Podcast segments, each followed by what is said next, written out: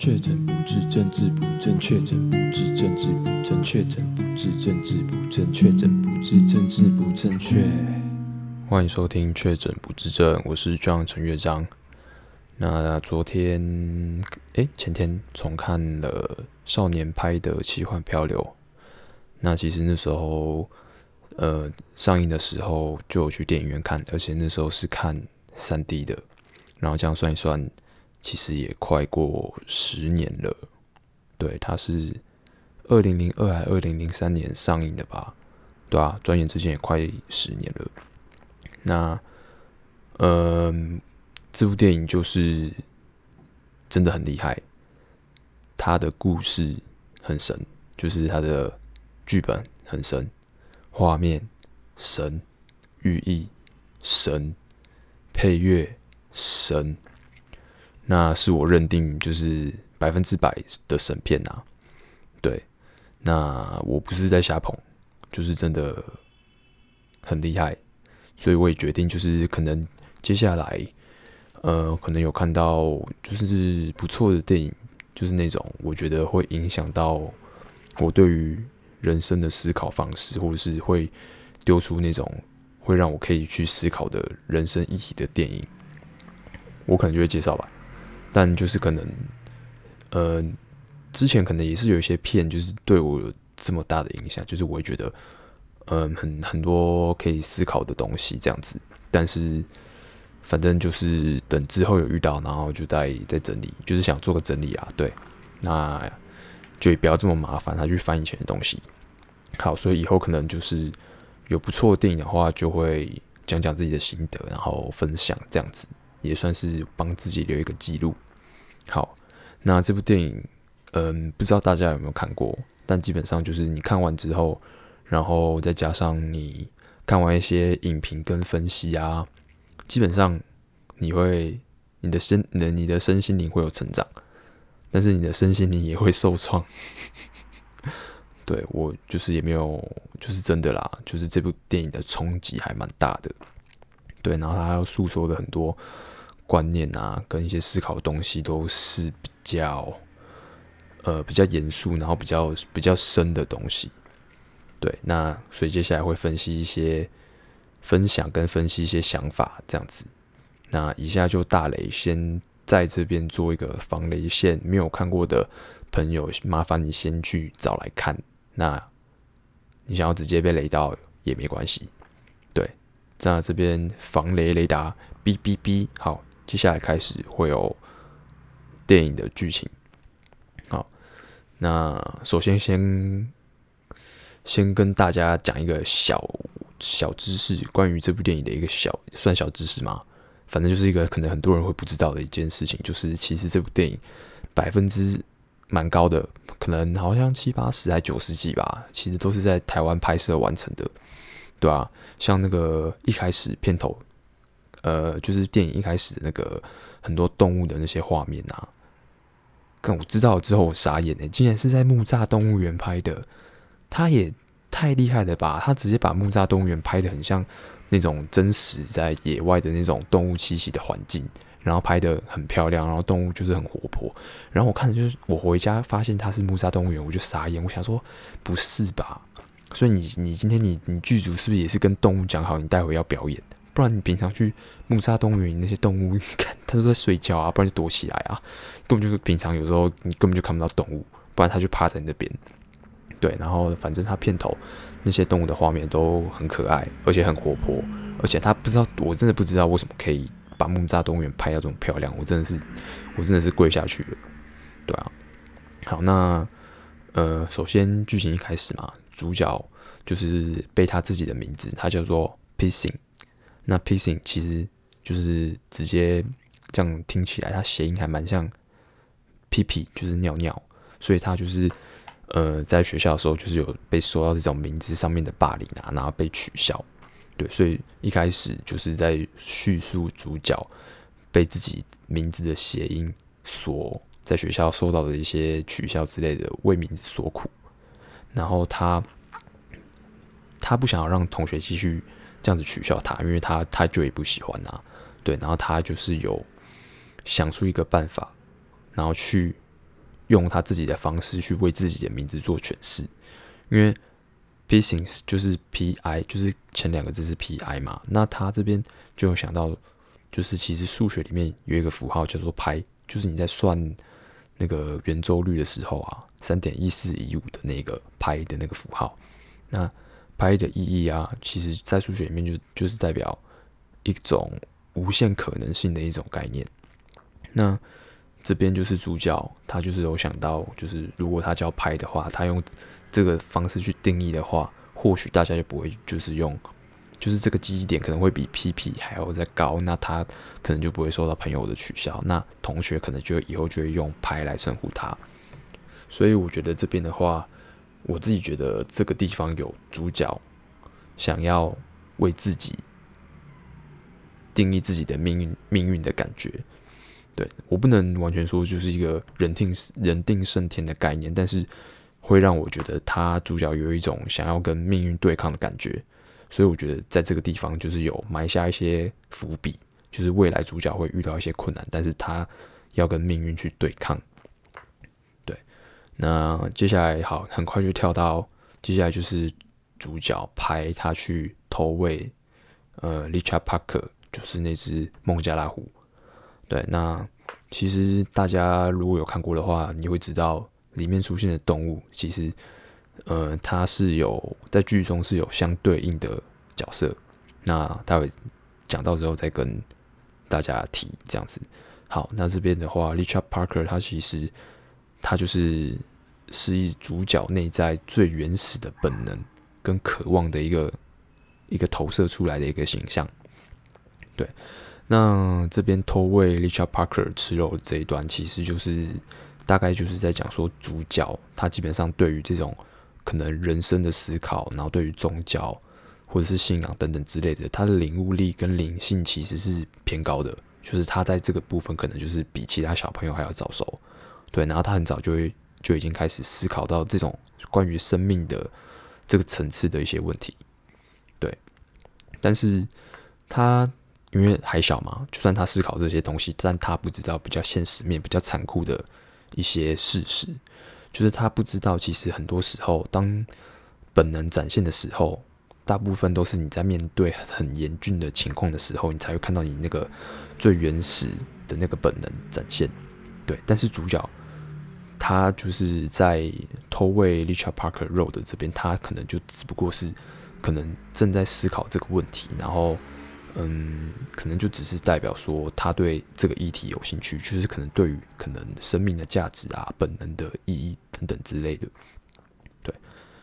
好，那接下来故事很快就跳到他们准备移民。那这边这边穿插有一段就是拍男主角拍他就是有交一个女朋友嘛，然后这边就是有一段戏是在讲说他们在道别的时候，然后他们在一个河堤，就是河旁边，然后在道别。然后那时候女主角就是给了男男主角，就是女朋友给拍一条绳子，那这条绳子就是象征着告别。那这边主角有一句台词，他就是说，呃，他记得他们道别当天发生的每一件事情，但是他已经忘记就是他们到底是怎么道别的，就是他们怎么说拜拜的，就是那个确切的瞬间，他对于那个拜拜的那个瞬间，他已经没有印象了。好那这一段接下来就是会会带到就是有有关联的剧情，那这边就先跟大家提醒一下，有这一段故事，然后还有一条告别的绳子这样子。好，接下来他们就上船嘛，然后不是就遇到船难吗？对啊，然后之后在救生艇上面就有动物出现的，首先是一只腿受伤的斑马，然后接下来是一只红毛狒狒，然后还有一只猎狗。对，那这对应的角色其实就是斑马的话，就是船上的某一个佛教徒，然后狒狒的是狒狒代表的是呃主角拍的妈妈，那猎狗的部分是一个呃在船上的一个法国法国佬，然后他是一个厨师，对，就是讲话比较靠北，然后就是有一点种族歧视。就是很传统的那种，你各种歧视都都可以都可以在他身上找到啦，什么种族歧视啊，可能是可能什么男女不平等啊，什么之类的，反正他就是一个那种很传统，然后就是很多很不好的一个形象就对了啦，所以他的那个动物就是刚好就是猎狗，比较狡猾的感觉。对，那其实老虎一开始在船上是不存在的，它是在后来才出现的。因为其实刚开始就是这几只，就是斑马、狒狒跟那个猎狗。诶，我刚刚讲了吗？哦，我刚刚解释完了。对，然后一开始猎狗会躲在就是他们那个救生艇的帆布底下，但是如果那时候有老虎的话，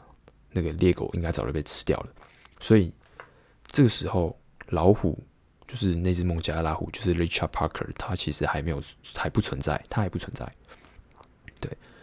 那直到就是呃猎狗就是攻击斑马跟狒狒的时候，然后 Richard Parker。才突然从帆布底下冲出来，对，那这边其实就是暗示着主角他内心的那一份最原始的，嗯，你要说兽性也好，就是他最原始的那种本能，然后就是从就是在那个猎狗在乱攻击的时候，然后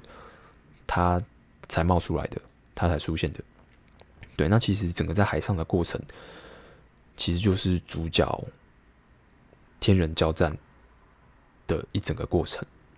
对，就是主角他必须就是他自己的信仰去对抗他自己最原始的本能的一些需求跟渴望，对，就是这些本能不一定是他想要，就是他期待的，但是这些本能是他需要的，就是可能他要饿死了之类的，所以他要吃东西这一种的需求跟渴望。对，因为基本上主角他，嗯，他有宗教信仰，虽然他就是信很多宗教，他算是多神论，但是因为，呃，这些宗教的有一个共同的一个呃规矩，就是不杀生、不吃肉。对，但主角就是整个过程，其实就是你可以说是围绕着吃东西这件事情在发展的。对，就是他为了生存，他为了活下去，他必须吃肉。不然他会死掉。但是以信仰的角度来说，他不应该杀生，他更不应该吃肉。对。那天人交战的最高潮就是到他动手杀人，跟后面把自己的妈妈吃掉。那这两个部分其实是让他濒临到整个人价值崩坏的一个边缘，这样子。好，那杀人的部分是什么时候呢？其实就是。刚刚有说嘛，那些动物有代表相对应的角色，就是有代表厨师，然后佛教徒跟他妈妈，那就是那只猎狗，后来就是有把那只那个狒狒咬死嘛，就是等于说厨师可能可能就是因为粮食问题或者是纷争，然后他其实把他妈妈给杀了。对，那这时候不是孟加拉虎这时候才冲出来嘛，也就代表少年派他。就是为了复仇，或者是因为当时的情情况，他不得不把厨师给杀了。但这部分的话，我就不多做解释，就让大家自己上网去找资料。如果你有兴趣的话，对，反正他动手杀人了。然后除此之外，他为了活下去，就是他捕鱼吃肉，对，这些这些行为都是违背他的信仰。但是他为了活下去，他为了满足他本人的需求，他必须做这些事情。然后跟后面就是，嗯，吃把妈妈吃掉这个部分，就是待会会有一个详细的说明啊。但是基本上就是他最后逼不得已，因为没东西吃了，他必须就是把妈妈，就是他妈妈被杀掉了，所以就是他必须把他妈妈当成食物把它吃掉。对，那这个部分其实他已经超越了，就算这是你本能的原始需求，但这其实已经就是连嗯。这已经就是连你那个原始冲动都没有办法去接受的行为，对，因为人毕竟还是有伦理的意识跟道德的观念，所以这已经超过了，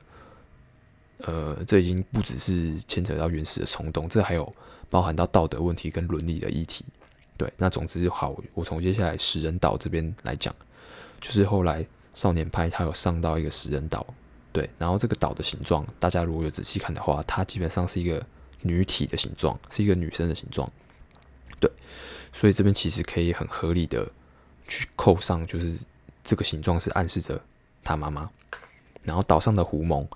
有的解析是把它呃，代表为狐獴，就是一大堆狐獴，白白的嘛，然后在早上这样飘来飘去，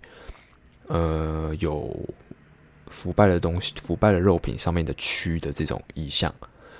然后到夜晚，岛上会有酸意飘出，那这边有人就是把它对比为就是人胃里面的胃酸，因为它它的那个电影里面的画面就是那个那个那个一体浮出来之后，它那个液体中间有很多骨骸。对，然后包括就是少年拍在树上的那个莲花果实，打开之后发现果肉里面有一颗牙齿，等等之类的，其实都是就是扣着，就是可能妈妈不得不得不把妈妈的尸体吃掉，为了生存下去。对，然后这边还有就是一个绳子的概念，就是刚刚不是有讲到他女朋友跟他告别的时候有有在他手上绑一根绳子吗？那那时候他们漂流到这个岛上的时候，他有。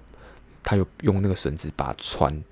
就是跟岛绑在一起，但其实这边就可以，你就可以把它解释成他在跟他的妈妈道别，然后准备把妈妈吃掉这样子。对，但是基本上就是，虽然就是妈妈已经不在了，但是吃妈妈的肉，这本身就是已经超越你原始冲动都无法接受的行为，就是因为这牵扯到，就是。呃，道德问题还有伦理的意识，因为我们毕竟还是人类嘛，对吧、啊？但是这边，嗯，这边主要就是，我觉得想要传达的是，生死这个概念是一个循环的。那生死的这个概念，在万万物的运作当中，它其实只占了一个小环节。对，然后这边有，那这边主要就是，呃，主角他是以他妈妈的信仰印度教，然后去为自己找到很多妥协的。一个方式，就是让他心灵可以得到妥协，精神可以得到救赎，这样子。那这边最频繁出现的就是比湿奴。那比湿奴是印度教的三大主神之一。那三大主神分别是梵天，他负责创造；然后湿婆是负责破坏；然后比湿奴他就是负责呃维持万物的运作。那基本上比斯奴他是一个温和的神。那他会化身成不同的形象去拯救世界，所以他是众神所认定的保护神。对，所以也有人会说，那个岛的形状是一个女生的形状，也代表着可能是比斯奴这个神的形象。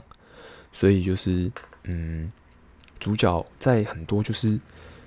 必须杀生或吃肉的时候，他必须以这个宗教的概念，就是以比斯奴为了要保护。我，然后为了要拯救我，而他化身为各式各样不同的形象，然后是为了要拯救我，所以他变成鱼的形象是为了要拯救我。那他把就是吃妈妈这个部分，就是他也以比斯奴化身成不同的形象，是为了要保护我，然后让我的生命可以继续延续下去，作为一个理由，就是让他心里的那个坎可以过得去，对。虽然就是还是还是非常的困难，对，那所以其实大概整个故事就到这边，然后接下来就是他最后飘到岸上之后被拯救，然后故事大概就到此为止。对，然后这边我觉得比较有趣的点是，他其实在诶、一开始的那个剧情当中，他有提到一个黑天，就是一个印度神话中的角色，然后他这边有提到一个部分就是。呃，故事里面的某个某个角色，然后他从黑天的嘴巴看到宇宙，那我觉得这其实就扣合到整个故事的，就是一直在发生的事情，就是生存。那你要生存，是不是要吃东西？你吃东西是不是要从嘴巴进去？所以他从，你可以说他从要填饱肚子吃东西这件这整段过程当中，他体悟到了很多人生的种种。所以你可以说他。的确是从嘴巴看到了整个宇宙，对，然后还有一个部分是，就是一开始少年派，就是他们一家四口在餐桌上吃饭的时候，这时候其实有他爸爸妈妈，就是他爸爸是属于一个唱诵科学，就是一个比较理性的一个呃现代人的一个想法，然后他妈妈就是有信有宗教信仰，所以这边有一个理性跟信仰的一个冲突。然后这时候他妈妈讲了一句话，我我我还蛮喜欢的，就是他说，理性是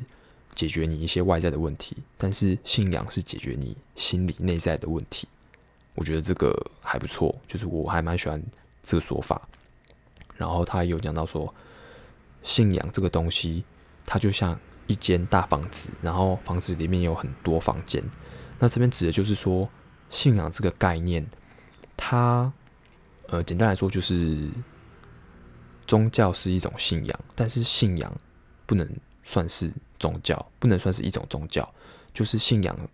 呃，宗教是涵盖在信仰底下的，所以就比如说那么多宗教，但是基本上他们都是一种，他们都可以说是信仰，但是他们是不同宗教，就是类似这个概念。然后信仰可能就是会用很多不同的方式呈现啊，就会变成比如说基督教、佛教啊、天主教啊、回教的这种差别，然后会有不同的神，这就是信仰很多面貌，就等于是说它就变成很多个房间这样子，但是这些房间都是在一个大房子里面。好了，大家应该有听懂我。我原本把它讲的太饶舌、太复杂。对，那其实我觉得这个概念我还蛮认同的，因为其实我也不能说我是一个无神论者。如果硬要说的话，我反而会觉得自己比较偏一个泛神论，就是我觉得每个信仰都、每个宗教都是呃都是可以被尊重、被认可的。对，那。科学是不是也能算一种信仰呢？就是以我的观点的话，我也觉得是，它也是信仰的其中一种。对，所以我觉得，虽然虽然我我目前是没有任何宗教方面的，就是我不是教徒，但是我觉得我照这个故事给我的解释的话，我觉得我是一个有信仰的人。对，但是我的信仰不一定是局限在特殊的某一某一派宗教这样子。对，因为其实我对于宗教就是保持一个开放的态度，但是其实我对于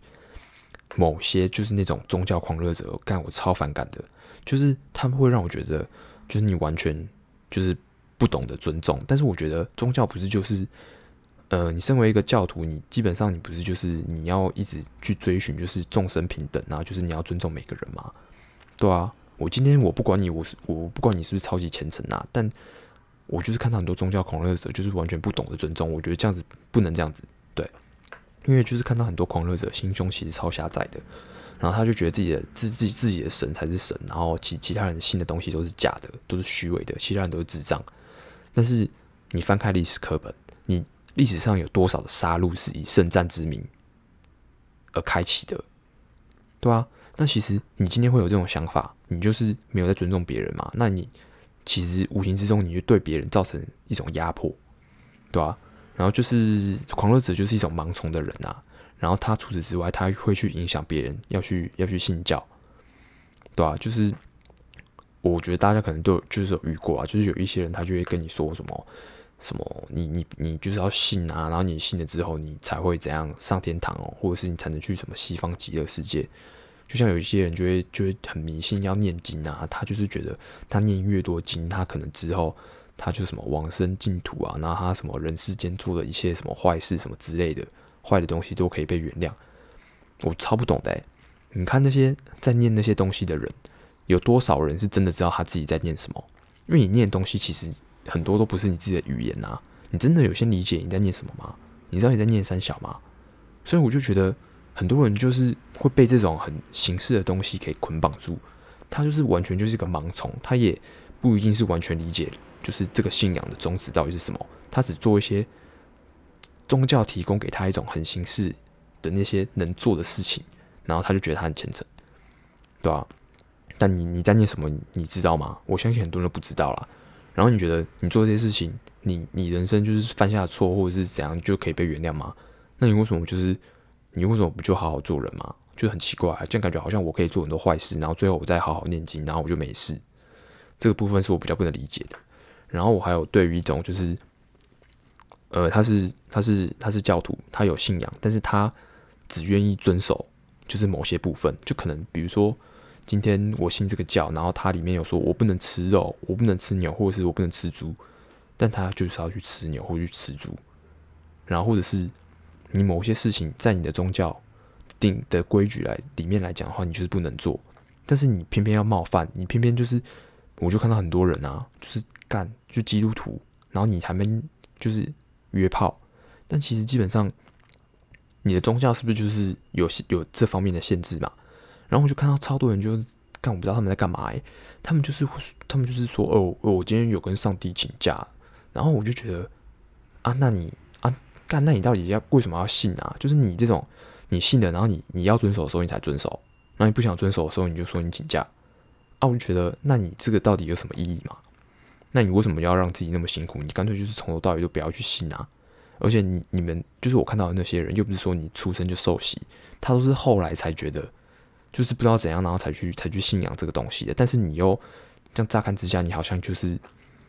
爱遵守不遵守，部分遵守，然后随随便便就可以请假，然后我就觉得很犯贱啊！我就觉得你这种人的心理到底是怎么样？你就是喜欢犯罪，喜欢那种违背，然后喜欢就是。做一些就是你明明不能做的事情，然后接下来再靠这个宗教，然后再来忏悔吗？我就觉得你是不是很享受那种罪恶感啊？然后我就很不能理解，就是就是这种感觉，就是你到底是有宗教信仰是因为觉得很潮，还是怎样？觉得这是一件很酷的事情，还是怎样？因为我觉得你根本就根本就没有想要遵守啊，那你为什么就是要信这个东西？你不如不要信，然后你整个人是自由的。我这样我还觉得你。你就是整个行为就是这样比较自在，对啊，所以我就很不能理解，我就是很真的很不能理解他们在想什么，对吧？但是我还是觉得，基本上大部分的宗教的宗旨都是劝人为善，对。然后其实不能否认宗教的重要性，因为它也真的是的确是很多人力量的来源，因为很多人就是有一些人生有一些关卡，真的或者是遇到一些。悲伤真的是过不来，但他就是需要这个外在力量，然后去让他继续前进，或者是让他可以慢慢的，就是可以慢慢的复原这样子。对，因为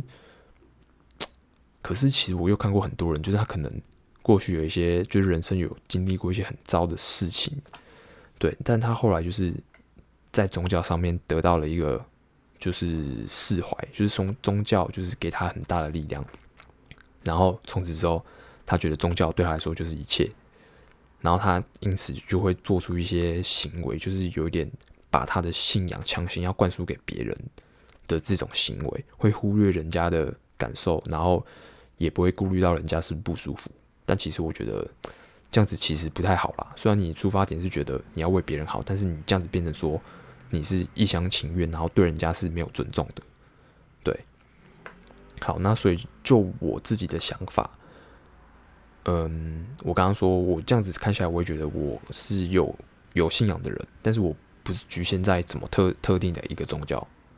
因为我觉得宗教就是信仰的一种嘛，对啊，但是信仰不代表一定是某一个教派啊，对啊，像举个例子来讲好了，像 Kobe Bryant 他的曼巴精神，你能不能你能不能说它是一种信仰？所以我觉得。在我看来的话，我觉得曼巴精神可以是一种信仰啊，所以我会觉得信仰其实就是一种怎么讲，就是一一个一种你找到一个如何与自己对话的一个结果，对。然后我觉得对我来说，信仰就是你能够遵循某一条路，或者是你找到一个方向，就是一种信仰。那不一定会局限在某种某种教派。对，那我觉得宗教它就是比较有系统，它可以马上告诉你什么能做，什么不能做。但是我觉得最重要的是，你最终你要有自己的意识，然后你就是要能跟自己对话，然后找到你自己。对啊，不然你就是会变成说，就是那种信奉教义，然后就是做一些他叫你做的事情，就只不过是如此而已。就是你没有在跟自己对话，或者是去认识你自己啊。对啊，那我觉得其实人生就是一段不断，就是一段不停跟自己对话的旅程啊。对，那我觉得最终最重要的是你要能，就是找到一种，嗯，可以跟自己妥协的一个准则。然后我觉得你找到的时候，就是你，就是可以过得很平静的时刻就到来了。对，所以我觉得最后再再次强调，有信仰很重要。但是对我来说，你的信仰不一定是那种很自私，或者是就是你传统既定的那种宗教才代表你有信仰。对好啦，怎么最后变得好像很说教，好像在传教一样？好啦，没有没有这个意思，就是分享我自己的经验。对，那以后如果就是有那种我觉得不错的，的确可以拿出来讨论的，然后觉得好像会造成你可以去思考一些生命的意义的东西，我就到时候会再跟大家拿出来分享。好，那这期节目就先到这边，下期见，拜拜。